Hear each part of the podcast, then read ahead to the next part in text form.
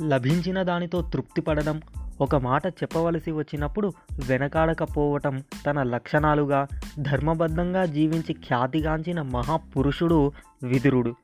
మహాభారతానికి ధర్మశాస్త్రంగా పంచమ వేదంగా ప్రశస్తి రావడానికి దానిలో అంతర్భాగంగా ఉన్న విదురనీతి కూడా ఒక ముఖ్య కారణం. నమస్తే మీరు వింటున్నారు సాహితీ పాడ్కాస్ట్. నేను విధాత. ఈ పుస్తకాన్ని ఎంఎన్ చౌడప్ప గారు రచిస్తే దానిని రంగశాయి గారు తెలుగులోకి అనువదించారు. ఈ పుస్తకాల ముద్రణ భారత భారతి పుస్తకమాల చేసింది. ఈ పుస్తకాలు కావలసిన వారు సాహిత్యానికేతన్ బర్కత్పురా నుండి పొందవచ్చు.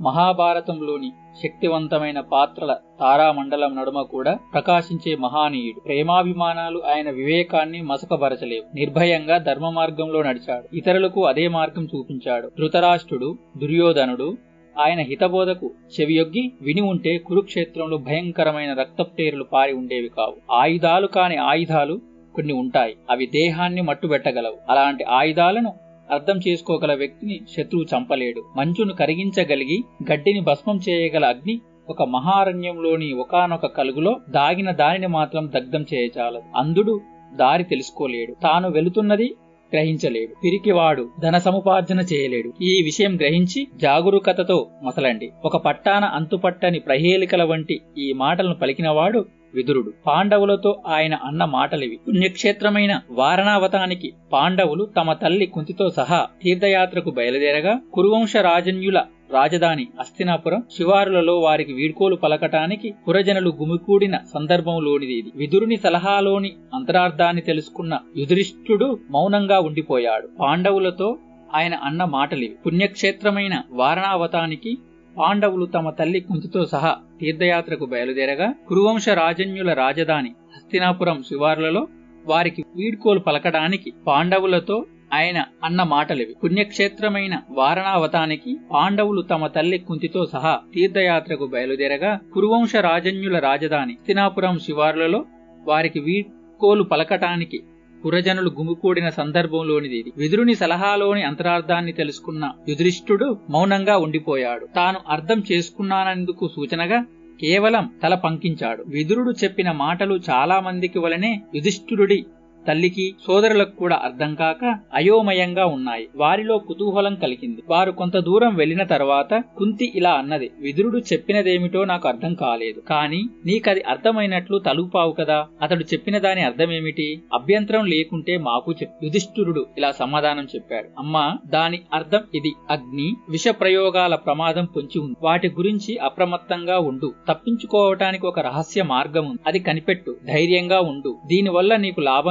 చేకూరుతుంది. తాము వాతావరణానికి వెళుతుంటే దీనివల్ల నీకు లాభం చేకూరు తాము వారణావతానికి వెళుతుంటే విదుడు ఎందుకు తమను అలా హెచ్చరించాడో పాండవులకు గాని వారి తల్లి గాని అర్థం చేసుకోలేకపోయారు. అయినప్పటికీ తాము త్వరలో చేరనున్న నూతన నివాసంలో కడు జాగరూకతతో మెలగాలని వారు నిర్ణయించుకున్నారు. హస్తినాపుర రాజవంశుకులతో విదురుడు సన్నిహిత బాంధవ్యం కలిగినవాడు. విదురును తల్లి హస్తినాపుర రాజభవనంలోని రాణులకు భక్తి శ్రద్ధలు కల దాసిగా ఉండేది. శంతను చక్రవర్తి కుమారుడైన విచిత్ర వీరునికి అంబిక అంబాలిక అనే భార్యలుండేవారు. వ్యాసుని అనుగ్రహంతో వారికి ధృతరాష్ట్రుడు పాండురాజు జన్మించారు. రాణుల దాసికి వ్యాసుని అనుగ్రహం వల్లనే విదురుడు పుట్టాడు. కనుక ఆ ముగ్గురు సోదరులే. యుధిష్ఠురుడితో సహా ఐదుగురు పాండవులకు ధృతరాష్ట్రుడు పెదతండ్రి విదురుడు పినతండ్రి. ధృతరాష్ట్ర పాండురాజులతో పాటు వారి సహవాసంలో విదురుడు కూడా రాజభవనంలోనే పెరిగి పెద్దవాడయ్యాడు. అంతేగాక ధృతరాష్ట్రుని సహచరునిగాను విశ్వాసపాత్రుడైన మిత్రునిగాను తన జీవితమంతా గడిపాడు. ధృతరాష్ట్రుడు పాండురాజు విదురుడు ముగ్గురు వ్యాస మహర్షి అనుగ్రహంతోనే జన్మించినప్పటికీ వారి స్వభావాలు వేరువేరుగా ఉండేవి. పుట్టు గుడ్డి అయిన ధృతరాష్ట్రుడు కపటి స్వార్థపరుడు ధర్మాచరణ పట్ల అంతగా నిబద్ధత లేనివాడు. పాండురాజు ధర్మాచరణ విషయంలో నిక్కచ్చిగా ఉండేవాడు. ప్రజాభిమానం చూరగొన్నవాడు. ధైర్యశీలి. విదురుడు బాగా దైవభీతి కలవాడు. ఏది నైతికమో ధర్మమో బాగా ఎరిగినవాడు. ధర్మ మార్గాన్ని అనుసరించాడు. తాను ధర్మమని భావించిన దానిని పెరబెరుకక కుండ బ్రద్దలు కొట్టినట్లు చెబుతుండేవాడు. ఈ కారణంగానే ధృతరాష్ట్రుడు అతని పుత్రులైన కౌరవులు విదురుడి పట్ల అయిష్టత కనబరుస్తుండేవారు. కాని విదురుణ్ణి జనసామాన్యం గౌరవిస్తుండటంతో ఆయనను వారు తమ సహచరునిగా ఉండనిచ్చారు. ఆయనను వారెన్నడూ బహిరంగంగా నిరసించడానికి వ్యతిరేకించటానికి ఇష్టపడలేదు. పాండురాజు తాను జీవించి ఉన్నంత కాలం విదురుణ్ణి ఎంతగానో గౌరవించాడు. ఆయన మరణానంతరం ఆయన కుమారులు కూడా అలాగే గౌరవించసాగారు. విదురుడికి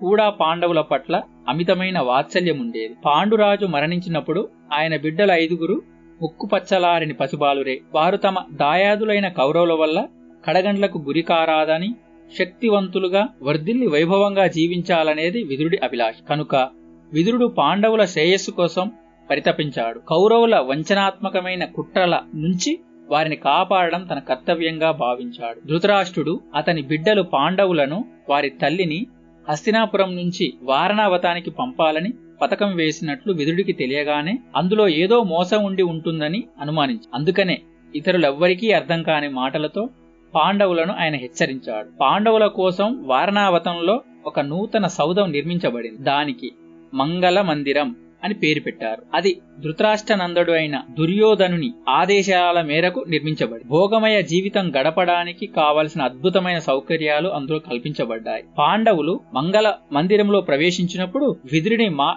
హెచ్చరికను వారు మరవలేదు. నూతన సౌదాన్ని నిశితంగా పరీక్షించారు. సౌదం బహురమణీయంగా ఉన్నదనటంలో సందేహమేమీ లేదు. కాని సులభంగా మండే స్వభావం కలిగిన చెక్క నార లక్క వంటి పదార్థాలతో అది నిర్మించబడింది. విదురుని హెచ్చరికలోని అంతరార్థం వారికి అవగతమైంది. తమ ఇంటికి నిప్పు పెట్టి తమను సజీవ దహనం చేయాలని కౌరవులు క్రూరమైన పథకం రచించారని వారు గ్రహించారు. మంగళ మందిరంలో పాండవులు కొంతకాలం ఉండి హాయిగా స్థిరపడిన తర్వాత ఆ సౌదానికి నిప్పు పెట్టాలని దుర్యోధనుడు ఆలోచిస్తాడని విదుడు ఊహించాడు. అలాంటి దుర్ఘటనే గనక జరిగితే ఆ సౌదం నుంచి పాండవులు తప్పించుకోవడానికి ఏర్పాటు చేయగోరాడు. ఒక శిల్పిని పాండవుల దగ్గరికి పంపాడు. ఆ శిల్పి ఎవరికీ తెలియకుండా మంగళ మందిరం నుంచి బయటకు దారి తీసే ఒక సొరంగాన్ని తెవ్వాడు. ఒక రాత్రి వేళ భీముడే స్వయంగా ఆ సౌదానికి నిప్పిపెట్టాడు. పాండవులు స్వరంగం ద్వారా తప్పించుకుపోయారు. సౌదం భీకరంగా మంటలు విరజిముతూ తగలబడసాగి అది చూసిన పురజనులు పరుగున అక్కడికి చేరుకున్నారు. కానీ మంటలు ఆర్పటం అసాధ్యంగా ఉంది. కొద్ది నిమిషాల్లో మంగళ మందిరం బూడిద కుప్పగా మారింది. పాండవులు వారి తల్లి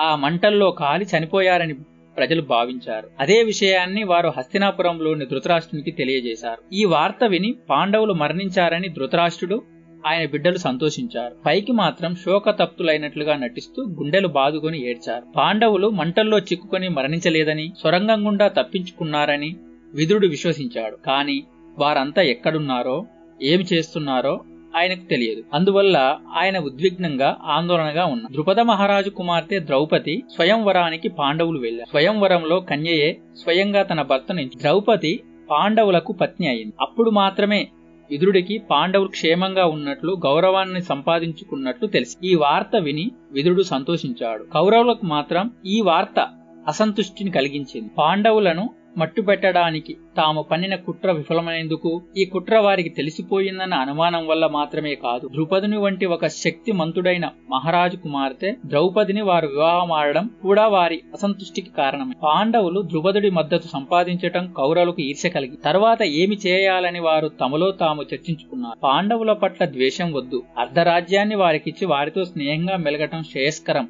అని భీష్ముడు ద్రోణుడు మొదలైన పెద్దలు చెప్పారు. విదురుడు కూడా వారి అభిప్రాయానికే మద్దతు తెలిపి ఈ రకంగా అందరూ బాగా ఒత్తిడి చేయడంతో ధృతరాష్ట్రుడు వారి సలహాకు సరేనన్నాడు. అయితే పాండవులను హస్తిరాపురానికి తిరిగి తోడుకొని వచ్చే పని విదురుడి మీదనే పడింది. ఆయన మాటను పాండవులు కాదనక గౌరవిస్తారని అందరికీ తెలుసు. ధృతరాష్ట్రుడు పాండవులను కొన్నాళ్ళు తన ఇంట్లోనే వసతి కల్పించి ఉండనిచ్చి వారికి సౌకర్యంగా ఉండేట్లు చూశాడు. తర్వాత వారికి అర్ధరాజ్యాన్ని ఇచ్చి పాండవ ప్రస్థానికి పంపించాడు. పాండవులు అక్కడ స్థిరవసతి ఏర్పరచుకున్నారు. ఆ ప్రాంతం నిజానికి ఒక దట్టమైన అరణ్యం. పాండవులు దానిని బాగు చేసి కొన్నారు.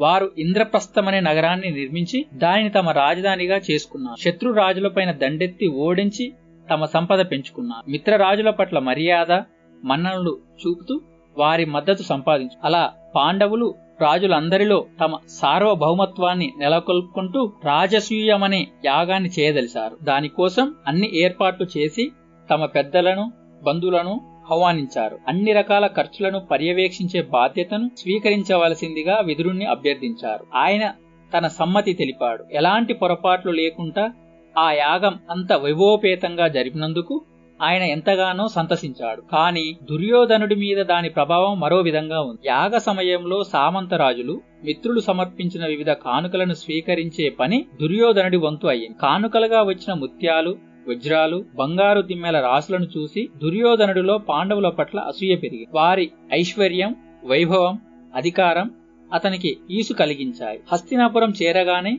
తన హృదయత గల భావాలను మేనమామ శకునికి చెప్పు. ఆ మాటలు విన్న శకుని యుధిష్ఠుడికి జూదమంటే చాలా ఇష్టం కానీ బాగా ఆడటం చేత కాదు. అతన్ని జూద క్రీడకు పిలిచి అతని సంపదనంతటిని గెలుచుకుంది. జూదంలో విజయ సాధన రహస్యం నాకు బాగా తెలుసు అన్నాడు. అతను దుర్యోధనుడు ఇద్దరూ కలిసి ధృతరాష్ట్రుడి వద్దకు పోయి జూద క్రీడ ఆడటానికి ఆయన అనుమతి సంపాదించారు. ఈ సంగతి విధుడికి తెలిసి ఆయన ధృతరాష్ట్రుడితో ఈ జూద క్రీడను నేను ఆమోదించను. అన్నదమ్ముల పొట్లాట వినాశనానికి దారి తీస్తుంది అని చెప్పాడు. కాని ధృతరాష్ట్రుడు ఈ మాటలను పెడచెవిన పెట్టాడు. నీవు కురువృద్ధుడైన భీష్ముడు నేను ఇక్కడే ఉండగా అనుచితమైనది ఏదీ జరగదు. ఇంద్రప్రస్థానానికి రథం తీసుకుని పోయి పాండవులను వెంటబెట్టుకుని రా అని చెప్పాడు. పెద్దవాడైన ధృతరాష్ట్రుని మాటకు ధిక్కరించడం ఇష్టం పడని విదురుడు ఇంద్రప్రస్థానికి వెళ్ళి పాండవులను ద్రౌపదిని కుంతిని అస్తినాపురానికి తోడుకొని వచ్చాడు. దుర్యోధనుడి తరపున శకుని ఆడి యుధిష్ఠుడి సంపదలో చాలా భాగం గెలుచు ఆట ఇలాగే సాగితే ఇబ్బంది ఉంటుందని విధుడు భావి ధృతరాష్ట్రుడి వద్దకు వెళ్ళి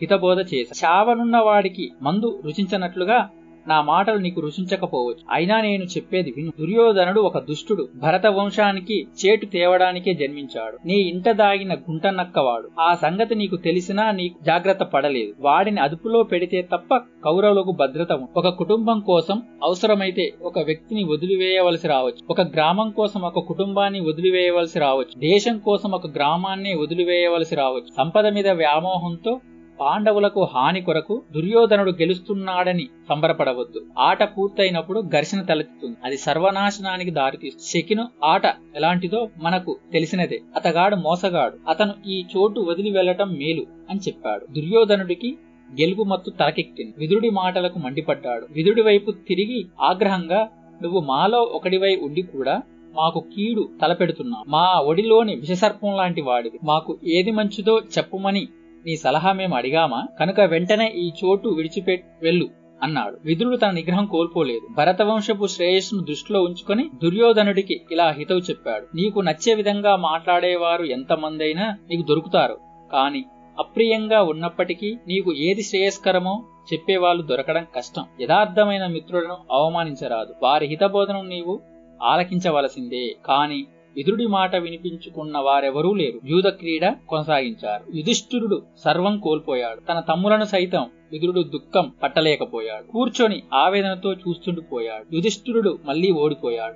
తాను పనంగా ఒడ్డిన ద్రౌపదిని కోల్పోయాడు. విజయమదంతో దుర్యోధనుడు ఉచితానుచితాలను మరిచిపోయాడు. తండ్రి లాంటి విదురుణ్ణి పిలిచి వెళ్ళి పాండవుల ప్రియతమ పత్ని ద్రౌపదిని తీసుకురా. ఆమె మన దాసీలతో కలిసి ఇల్లు ఓడోమని ఆ ఆనందం అనుభవిద్దాం అన్న ఈ మాటలు విన్న విదురుడికి దుర్యోధని పట్ల ఆగ్రహానికి బదులు అతని మూర్ఖత్వానికి జాలిపడ్డాడు. ఎంతటి మూర్ఖుడిగా నీ మెడ చుట్టూ ఉన్న ఉరిత్రాటిని చూడలేకున్నావు. మృత్యు సముఖంలో ఉన్నావు. పెద్ద పులికి ఆగ్రహం కలిగించిన లేడి జీవిస్తుందా? కౌరవులకు పోయే రోజులు దగ్గర పడ్డాయి. కనుకనే హితవచనాలు నీ చెవికెక్కటం లేదు. నీ దురాశ పెరిగి పోతున్నది.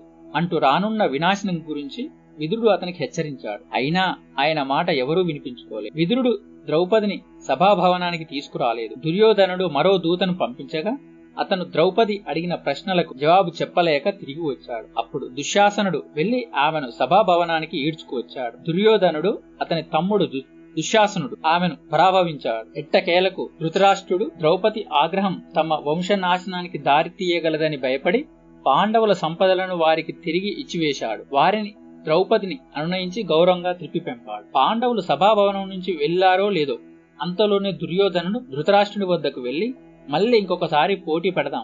ఓడిపోయిన వారు అరణ్యవాసం చేయాలి. పాండవులను వెనక్కి పిలుచుతూ ఈ ప్రతిపాదనను ధృతరాష్ట్రుడు అంగీకరించాడు. విదురుడు భీష్ముడు ద్రోణుడు తదితరులు దీన్ని తీవ్రంగా ప్రతిఘటించి అయినప్పటికీ అతను తన నిర్ణయం మార్చుకోలేదు. పాండవులు మళ్ళీ వచ్చారు. మళ్ళీ ఇంకోసారి పోటీ జరిగింది. ఓడిపోయిన వారు పన్నెండేళ్ళు అరణ్యవాసం చేసి ఆ పైన ఒక ఏడాది పాటు ఎవరూ గుర్తుపట్టకుండా అజ్ఞాతవాసం చేయాలని నిబంధన. యుధిష్ఠురుడు మళ్ళీ ఓడిపోయాడు. పాండవులు అరణ్యంలో నివసించడానికి సిద్ధమై పరాజితులైన పాండవులతోనూ ద్రౌపదితోనూ కౌరవులు అవమానకరంగా మాట్లాడారు. పాండవులు అగ్రహో దుట్లయ్యారు కౌరవులను రణంగంలో సంహరిస్తామని ప్రతినబు ఏ మహా విపత్తును అడ్డుకోవడానికి విదురుడు శాశక్తుల ప్రయత్నించాడో అదే సంభవించి విదురుడి సలహాను దుర్యోధనుడు అతని తండ్రి ధృతరాష్ట్రుడు వినిపించుకోకపోవటం వల్లనే ఇది జరిగింది. పాండవులు ద్రౌపది సహితంగా అరణ్యానికి వెళ్తున్నారు. మరి వయోవృద్ధురాలైన కుంతిగతి ఏమిటి? ఆమె వారితో పాటు అరణ్యానికి వెళ్ళి అన్ని కష్టాలు పడగలదా? ఈ విషయమై విదురుడు ఆలోచించాడు. కుంతి ఎక్కడ నివసించాలి? ధృతరాష్ట్రుడి సౌధంలో ఉంటే సహజంగానే ఆమెకు సంతోషం కరువవుతుంది. అలాగాక తనతో ఉంటే ఆమె గురించి శ్రద్ధ తీసుకోవటం సులువవుతుందని భావించిన విదురుడు ఆమెను తన ఇంటికి తీసుకుని వెళ్ళాడు. తన కుమారులు జూదంతో పాండవుల రాజ్యాన్ని సంపదను చేజిక్కించుకొనటం స్వార్థపరుడైన ధృతరాష్ట్రునికి ఒక విధంగా సంతోషం కలిగిస్తుంది అయినప్పటికీ పాండవులే శక్తిమంతులు. యుద్ధ కళానిపును మోసానికి గురి అయి అధికారం కోల్పోయిన ఆ పాండవులు గనక ఆగ్రహించి తన పుత్రులతో యుద్ధానికి దిగితేనో ఈ ఆలోచనే ఆయనను వేధి ఇలాంటి ఆలోచనలతో మనస్సు వికలమైనప్పుడల్లా ధృతరాష్ట్రుడు విదుడికి కబురు పెట్టి ఆయన సలహా అడుగుతుండేవాడు. పాండవులు అరణ్యానికి వెళ్ళిన మీదట విదురుణ్ణి పిలిపించుకున్నాడు. విదుర ధార్మిక ప్రవర్తన రహస్యం తెలిసిన వాడివి. పాండవుల మీద కౌరవుల మీద నీకు సమానమైన ఆసక్తి ఉన్నది. కనుక వారిరువురికి ఏది శ్రేయస్కరమో నాకు చెప్పు. పాండవుల వల్ల మేము గాని మా వల్ల పాండవులు గాని నాశనం కారాదు. అది ఎలా సంభవం నాకు చెప్పు అన్నాడు. విదుడు ఇలా సమాధానమిచ్చాడు. ధృతరాష్ట్ర నీవు ధర్మాన్ని ఆచరిస్తే నీ పిల్లలు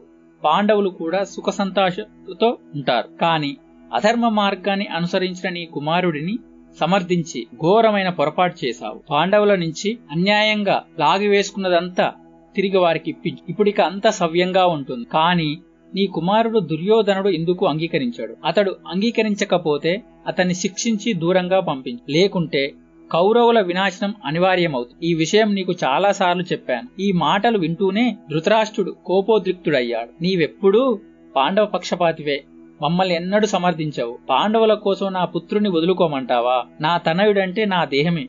నా దేహాన్ని నేను నాశనం చేసుకోనా? ఏమి బోడి సలహా అయ్యా నీవిచ్చేది? నీవొక వంచకుడివి. మా పట్ల ప్రేమాభిమానాలు లేనివాడివి. ఇక్కడ ఉండదలుచుకోకపోతే నీ ఇష్టమొచ్చిన చోటుకి వెళ్ళు అంటూ విదురుణ్ణి వదిలి తన అంతంపురంలోనికి వెళ్ళిపోయాడు ధృతరాష్ట్రుడి మాటలు ప్రవర్తన విదురుడికి అసహ్యం కలిగించాయి. అరణ్యంలో పాండవులు పడుతున్న కష్టాల గురించి కూడా ఆందోళన పడుతూ వారిని కలవటానికై అరణ్యానికి వెళ్ళాడు. తమ ఆశ్రమానికి వచ్చిన విదురుడికి పాండవులు స్వాగత సత్కారాలు చేసి కుశల ప్రశ్నలు వేశారు. ఆ పైన విదురుడు తాను హస్తినాపురం వీడి రావలసి వచ్చిన పరిస్థితులను వివరించాడు. తనకు ధృతరాష్ట్రుడికి మధ్య నడిచిన సంభాషణ వివరాలు తెలిపాడు. ఓర్పు గల వ్యక్తినే విజయం వరిస్తుంది. కష్టాలలో ఉన్న సుఖ సంతోషాలతో ఉన్న బంధువుల పట్ల ఒకే విధంగా వ్యవహరించాలి. వారి పట్ల మర్యాద మన్నలను చూపాలి. అలాంటి ఉదాత్త ప్రవర్తన గలవారే అభివృద్ధి చెందుతారు. మీరు ఈ విధంగా వ్యవహరిస్తూ ఉండండి అంటూ పాండవులకు బోధించాడు. విదురుడు ఉపదేశించినట్లే నడుచుకుంటామని పాండవులు ఆయనకు వాగ్దానం చేశారు. విదురుడు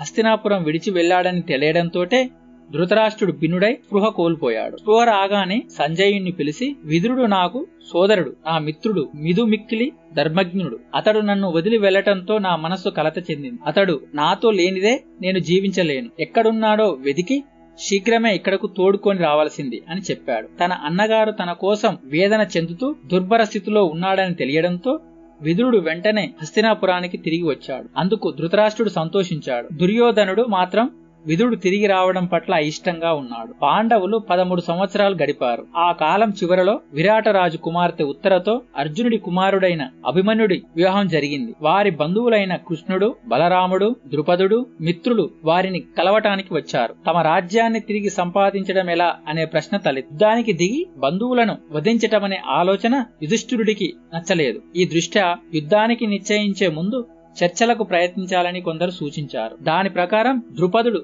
తన పురోహితుణ్ణి ధృతరాష్ట్రుడి సభకు పంపించాడు. భీష్మ ద్రోణ ధృతరాష్ట్ర విదుర దుర్యోధనాదులు కొలుదీరి ఉన్న సభలో అతడు స్పష్టంగా ఇలా చెప్పాడు. పాండవులకు న్యాయంగా చెందవలసి ఉన్న దానిని వారికి మీరంతా తిరిగి ఇప్పించాలి. ఈ అవకాశాన్ని కోల్పోవద్దు. పాండవులు యుద్ధాన్ని కోరుకోవటం లేదు. కానీ తమకు రావలసి ఉన్న దాని కోసం యుద్ధం చేయడానికి వారెంత మాత్రం సంశయించారు. ఈ అభిప్రాయానికి భీష్ముడు మద్దతు తెలుపుతూ వారు పాండవులను మిత్రులలా సమాదరించవలసిందేనని చెప్పాడు. కాని దుర్యోధనుడి అనుంగు చెలికాడైన కర్ణుడు దీనితో విభేదించాడు. యుద్ధం జరగనివ్వండి అన్నాడు. ధృతరాష్ట్రుడు భీష్ముడి సూచనను ఆమోదించి సంజయుణ్ణి రాయవారిగా పంపాడు. అతడు పాండవులు నివసిస్తున్న ఉపప్లవ్యానికి వెళ్ళి యుధిష్ఠురుణ్ణి కలుసుకున్నాడు. పురోహితుడి ద్వారా తెలియవరచిన విషయాన్నే యుధిష్ఠురుడు పునరుద్ఘాటించాడు. విదురుడికి ఒక సందేశం కూడా పంపించాడు. మీరు యుధిష్ఠురుడికి సాయపడదలచినట్లయితే యుద్ధం జరగకుండా ఆపించండి అని. సంజయుడు ఉపప్లావ్యం నుంచి హస్తినాపురానికి తిరిగి వచ్చేసరికి చీకటి పడింది. అయినా అతడు తక్షణమే ధృతరాష్ట్రుడి వద్దకు వెళ్ళి అంత దూరం ప్రయాణం నన్ను అలసటకు గురిచేసింది యుధిష్ఠిరుడు నాకు చెప్పినదంతా రేపు రాజసభలో చెబుతాను. నీవు పాండవులతో కయ్యం పెట్టుకొని నీ ప్రజల వినాశనాన్ని తెచ్చిపెడుతున్నావు. ఇందుకు నేను నిన్నే నిందించక తప్పదు అన్నాడు. సంజయ్ మాటలు విన్న ధృతరాష్ట్రుడి మనసు కల్లోల భరితమై పడుకున్నా ఆయనకు నిద్ర పట్టడం లేదు. విదురుడికి కబురు పెట్టాడు. సంజయుడు తనను ఎలా నిందించినది చెప్పి ఏది ధర్మబద్ధమైన నడవడియో ఏది నిజమైన సంపదను తెచ్చిపెడుతుందో దయచేసి నాకు చెప్పు. దానివల్ల నా మనసు కొంచెం స్థిమిత పడుతుందేమో అన్నాడు. ధృతరాష్ట్రుడి దయనీయ పరిస్థితికి విదురుడు జాలిపడ్డాడు. ఎలాగైనా సరే యుద్ధం జరగకుండా చూడాలని యుధిష్ఠిరుడు చేసిన అభ్యర్థనను గుర్తుకు తెచ్చుకున్నాడు. అర్ధరాత్రి దాకా అనేక విషయాల మీద ధృతరాష్ట్రుడికి హితబోధ చేశాడు. ఈ హితబోధయే విదుర నీతిగా ప్రసిద్ధిగాంది. తొలుత విదురుడు ధృతరాష్ట్రుడికి ఎవరు వివేకియో ఎవరి మూర్ఖుడో వీరిలో ఎవరు ఏ విధంగా ప్రవర్తిస్తారో వివరించాడు. ఒక వ్యక్తి చేసిన దుష్కత్వం వల్ల ఎందరో బాధపడతారని స్పష్టం చేశాడు. నీతి నిజాయితీలతో కూడిన ధర్మ మార్గమే యథార్థమైన సంపదకు త్రోవ అని చెప్పాడు. పాండవుల రాజ్య భాగాన్ని పాండవులకిచ్చివే అటుపైన నీ పిల్లలు పాండవులు కూడా సుఖ సంతోషాలతో జీవిస్తారు అని సూచించాడు. విదురుడు చెప్పినదంతా విని ధృతరాష్ట్రుడు అతనితో విదురా నువ్వు చెప్పినదంతా సమంజసమే. ఎప్పుడూ ఇవే మాటలు చెబుతూ వస్తున్నావు. నా మనస్సుకు సైతం నీ సలహా న్యాయంగానే తో నీ సలహా ప్రకారమే నడుచుకోవాలనుకుంటు. కాని నేను చేయగలిగింది ఏముంది దుర్యోధనుడు నాతో మాట్లాడగానే అంతా తలకిందులవుతు అంటూ తన నిస్సహాయతను ఆవేదనను వెళ్ళబోసు మరునాడు రాజ్యసభలో సంజయుడు యుధిష్ఠుడి అభిప్రాయాన్ని పాండవుల వైఖరిని స్పష్టంగా వెల్లడించాడు. అతని మాటలు విన్న ధృతరాష్ట్రుడు పాండవులతో యుద్ధం వద్దు మనకు శాంతియే కావాలి అన్నాడు. భీష్ముడు కూడా ఈ అభిప్రాయాన్ని బలపరిచాడు. దుర్యోధనుడు మాత్రం అంగీకరించలేదు. యుద్ధం జరగాలన్నదే నా అభిమతం అని చెప్పి చివరకు పాండవులు శ్రీకృష్ణుడిని రాయబారానికి పంపించారు. అంతలోనే కృష్ణుడు వచ్చిన సంగతి ధృతరాష్ట్రుడికి తెలిసి విదురుణ్ణి పిలిపించి చివరకు పాండవులు శ్రీకృష్ణునే రాయబారానికి పంపించారు. అంతలోనే కృష్ణుడు వస్తున్న సంగతి ధృతరాష్ట్రునికి తెలిసి విదురుణ్ణి పిలవనంపి రేపు శ్రీకృష్ణుడు ఇక్కడకు వస్తాడు. ఆయనకు మనం ఘనమైన స్వాగత సత్కారాలు జరిపి సకల సౌకర్యాలతో బస ఏర్పాటు చేయాలి. నగరాన్ని అలంకరించాలి. దుర్యోధనుడి భవనం కంటే దుశ్శాసునుడి సౌధం బాగుంటుంది. కృష్ణుడి విడిది కోసం ఆ సౌదాన్నే ప్రత్యేకించాలి. ఎంతో విలువైన కానుకలను ఆయనకు సమర్పించాలి అని చెప్పాడు. విదురుడు ఇలా అన్నాడు. ధృతరాష్ట్ర నీవు వయసు మీరిన వాడవు. కనీసం ఇప్పుడైనా వివేకంతో ప్రవర్ లేకుంటే నీ వంశం యావత్తు నాశనమవుతుంది నీవు కృష్ణుడికి ఇవ్వదలుచుకున్న స్వాగత సత్కారాలకు కానుకలకు అన్నింటికీ కృష్ణుడు అర్హుడే. కాని నీవు దీనినొక ధార్మిక కార్యంగానో లేక పూర్ ప్రేమ పూర్వకంగానో సమర్పించటం లేదు. ఈ బాహ్య ఆడంబరాలతో కృష్ణుడి అభిమానం సంపాదించాలనుకుంటున్నావు. పాండవులు కోరిన ఐదు గ్రామాలు కూడా వారికి దక్కకుండా చేయగోరుతున్నావు. కాని కృష్ణుడు ఇలాంటి మాయలను మోసపోడు సుమా. ఆయన పాండవులను హృదయపూర్వకంగా ప్రేమిస్తాడు. యుద్ధాన్ని ఎలాగైనా ఆపి కౌరవ వినాశనాన్ని తప్పించాలనే ఇక్కడికి వచ్చాడు. కనుక బాహ్యాడంబరామేమీ లేకుండా ఆయనను సత్కరించు. ఆయన సలహా మేరకు నడుచుకో. దుర్యోధనుడు ఇలా అన్నాడు. మనం కృష్ణుడికి అతిగా గౌరవం ఇస్తే మనం భయపడుతున్నామనుకుంటాడు. కృష్ణుణ్ణి ఖైదు చేశామంటే పాండవుల వెన్ను విరుగుతుంది. ఈ మాటలకు సభలో ఉన్న పెద్దలంతా బాధపడ్డారు. మరునాటి ఉదయం శ్రీకృష్ణుడు హస్తినాపురం సమీపిస్తుండగా భీష్మ ద్రోణాదులు నగరపు పొలిమేరల్లో ఆయనకు స్వాగతం పలికారు. నగరంలోకి ప్రవేశించిన మీదట కృష్ణుడు నేరుగా ధృతరాష్ట్రుడి రాజభవనానికి వెళ్ళి ఆయన ఆరోగ్యం గురించి వాకప్ చేసి ధృతరాష్ట్రుడు కృష్ణుడికి గౌరవంగా మర్యాద మర్యాదలు చేశాడు. మరునాటి ఉదయం శ్రీకృష్ణుడు హస్తినాపురం సమీపిస్తుండగా భీష్మ ద్రోణాదులు నగరపు పొలిమేరల్లో ఆయనకు స్వాగతం పలికారు. నగరంలోకి ప్రవేశించిన మీదట కృష్ణుడు నేరుగా ధృతరాష్ట్రుడి రాజభవనానికి వెళ్ళి ఆయన ఆరోగ్యం గురించి వాకప్ చేశాడు. ధృతరాష్ట్రుడు కృష్ణుడికి గౌరవంగా మర్యాదలు చేశాడు. ఆ పైన కృష్ణుడు విదురుడి ఇంటికి వెళ్ళాడు.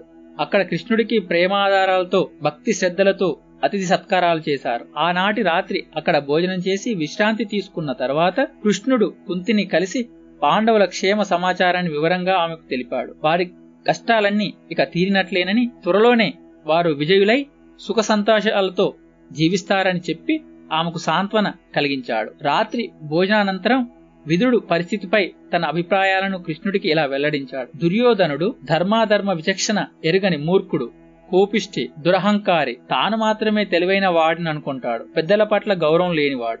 ఇలాంటి దుష్టుడు ఉండే రాజసభకు నీవు వెళ్ళ తగదని నా భావన. ఈ మాటలు విన్న కృష్ణుడు విదురా నీవు చెప్పినది సత్యమే. ఇదంతా నాకు తెలుసు. కాని నేను చర్చల నిమిత్తం ఇక్కడికి వచ్చాను. సాధ్యమైతే లక్షలాది మంది వీరయోధులు యుద్ధ రంగాన వినాశనం చెందకుండా కాపాడాలనుకుంటున్నా. ఇది నైతికంగా సముచితమైనది. నేను సఫలుడినైనా కాకుండా నా కర్తవ్యం నెరవేర్చిన సంతృప్తి నాకు లభిస్తుంది. దుర్యోధనుడి అనుచర గరమంతా ఒక్కుమ్మడిగా నాపై దాడి చేసినా వారు నన్నేమి చేయలేరు. నా గురించి ఆందోళన చెందకు అని చెప్పాడు. మరుసటి రోజు ఉదయం కృష్ణుడు ధృతరాష్ట్రుడి రాజసభకు వెళ్ళాడు. విదురుడు ఆయన వెంట వెళ్ళాడు. కృష్ణుని పక్కనే కూర్చున్నాడు. ధృతరాష్ట్ర దుర్యోధనులకు కృష్ణుడు చేసిన హితబోధ ఫలించలేదు. దుర్యోధనుడు అతని అనుచరులు కృష్ణుడినే నిర్బంధించాలనుకున్నారు. ఈ దుష్ట వ్యూహం గురించి తెలుసుకున్న ధృతరాష్ట్రుడు విదురుడి ద్వారా దుర్యోధనుడికి సందేశం పంపించాడు. ఇది మూర్ఖ ప్రయత్నం. ఈ ప్రయత్నం మానుకో అని చెప్పాడు. విదురుడు కూడా ధృతరాష్ట్రుడి సలహాను బలపరిచి కృష్ణుడి శక్తి సామర్థ్యాలను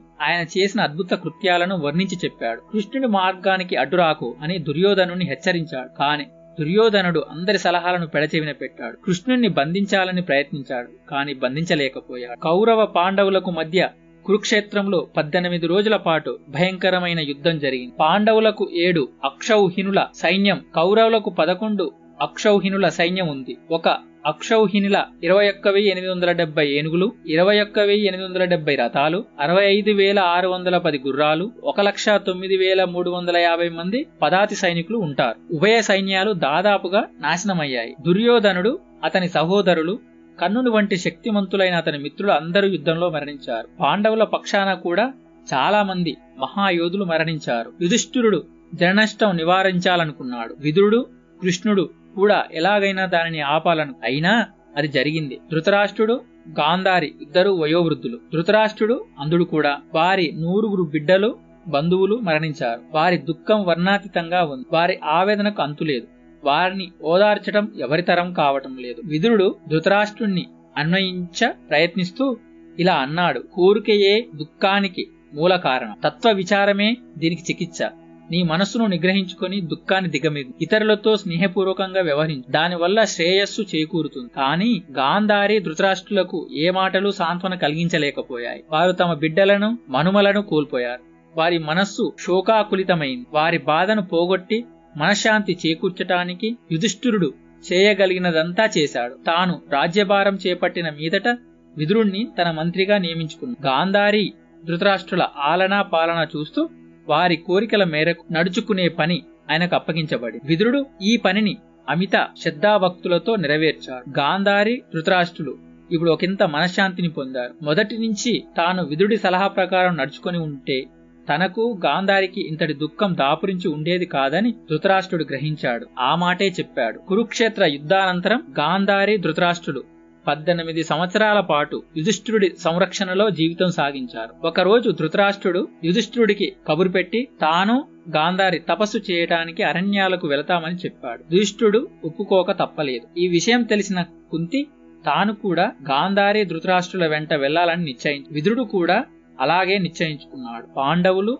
ద్రౌపది ఎంతగా ప్రతిమాలినా ప్రాధేయపడినా తమ పట్టుదల సడలించకుండా ఆ నలుగురు అరణ్యాలకు బయలుదేరి వెళ్ళారు రాజభవనంలోని వారు పౌరులు కూడా వారికి సగౌరంగా వీడుకోలు పలికి వారు అరణ్యాలకు వెళ్ళిన తర్వాత కూడా పాండవులు వారి గురించే అహర్నిశలు ఆలోచిస్తుండేవారు. ధృతరాష్ట్రుడు అసలే గుడ్డివారు. గాంధారి వయోవృద్ధురాలు. కుంతి కూడా జీవన సంధ్యలో ఉంది. వెనుకటి ఓపిక శక్తి ఆమెకు లేవు. ఆ ఇద్దరు వయోవృద్ధులను ఆమె ఎలా ఆదుకోగలదు? వారు అరణ్యాలలో ఎటువంటి ఇక్కట్లు పడుతున్నారో అన్న ఆలోచనలు పాండవులను వేధించసాగాయి. ఆ కారణంగా వారు తమ పెద్దలను అరణ్యంలో సందర్శించి రావాలని బయలుదేరారు. చాలా మంది పౌరులు కూడా వారి వెంట నడిచారు. ధృతరాష్ట్రి ఆశ్రమం నుంచి నదికి వెళ్ళే త్రోవలో వారికి కుంతి గాంధారి ధృతరాష్ట్రుడు కనిపించారు. అంతా కలిసి ఆశ్రమానికి వచ్చారు. పరస్పర కుశల ప్రశ్నల తర్వాత యుధిష్ఠిరుడు విదురుడెక్కడా కనిపించడదేమి అని ధృతరాష్ట్రుని ప్రశ్నించాడు. విదురుడు కుశలమే కాని ఆయన మాతో ఉండటం లేదు. ఏకాంతంలో ఘోర తపస్సు చేస్తున్నాడు. ఎలాంటి ఆహారం తీసుకోడు. పూర్తి ఉపవాసమే. బాగా కుషించిపోయాడు అడపా దడపా ఇక్కడికి వచ్చి మమ్మల్ని చూసి పోతుంటాడు అని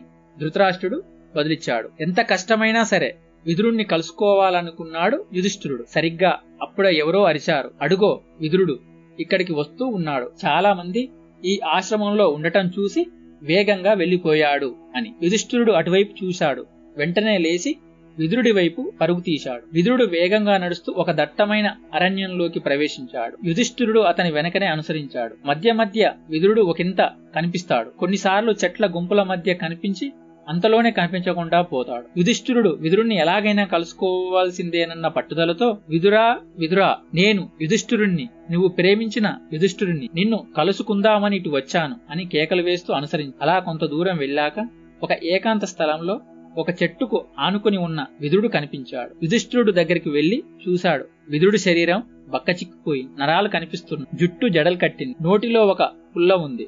ఒంటి మీద దుస్తులు లేవు. శరీరం ధూళి దూసరితంగా ఉంది. యుధిష్ఠిరుడు మరింత దగ్గరికి వెళ్ళి నేను యుధిష్ఠిరుణ్ణి అన్నాడు. మౌనవ్రతం అవలంబిస్తున్న విదురుడు యుధిష్ఠిరుని వంక చూసి అక్కడే ఆగమన్నట్లు సైగ చేసి ఆ పైన యుధిష్ఠుడి కలలోకి చూడసాగాడు. అలా చూస్తుండగా విదురుడు ఆర్జించుకున్న అసాధారణ తపశ్శక్తి ఏదో తన దేహంలోకి ప్రవేశిస్తున్నట్లు యుధిష్ఠురుడికి అనిపించింది. ఒక నూతన శక్తి ఒక తేజస్సు తనలోకి ప్రవేశించిన అనుభూతి కలిగింది. ఈ అతీతావస్థ నుండి యుధిష్ఠుడు తేరుకొని విదురుడి వంక చూశాడు. విదురుడు దేహం నిశ్చలంగా నిలిచి ఉంది. ప్రాణం నిష్క్రమించింది. మహాభారతంలోని వైవిధ్యభరితమైన పాత్రలో విదురుడికి ఒక విశిష్ట స్థానం ఉంది. విదురుడు దోష లేశం లేని మహాపురుషుడు. అతడు పరిపూర్ణ పవిత్ర వ్యక్తి. అతడు మూర్తిభవించిన ధర్మశీలమే. తన దృష్టిలో ఏది తప్పో ఏది ఒప్పో తన అభిప్రాయాన్ని స్పష్టంగా ధైర్యంగా తెగువతో చెప్పడానికి అతడెన్నడూ సంశయించలేదు. అదే ఆయన గొప్పతనం. తన వలనే ధర్మవర్తనుడైన యుధిష్ఠుడినిలోకి విదురుని మరణ సమయంలో అతని ధార్మిక జీవన సారం తేజో రూపంలో ప్రసరించబడటం సమంజసమైనది. ప్రాచీన ధార్మిక జీవన పరంపర అప్రతీతంగా ప్రవహిస్తూ వస్తున్నదనడానికి ప్రతీక అది. భారత్ మాతాకి జై. ఈ పుస్తకానికి వాయిస్ ఓవర్ ఇచ్చింది సమ్మయ్య గారు. తర్వాతి పుస్తకం హనుమంతుడు. మీరు వింటున్నారు సాహితీ పాడ్కాస్ట్. నేను విధాత. ధన్యవాదాలు.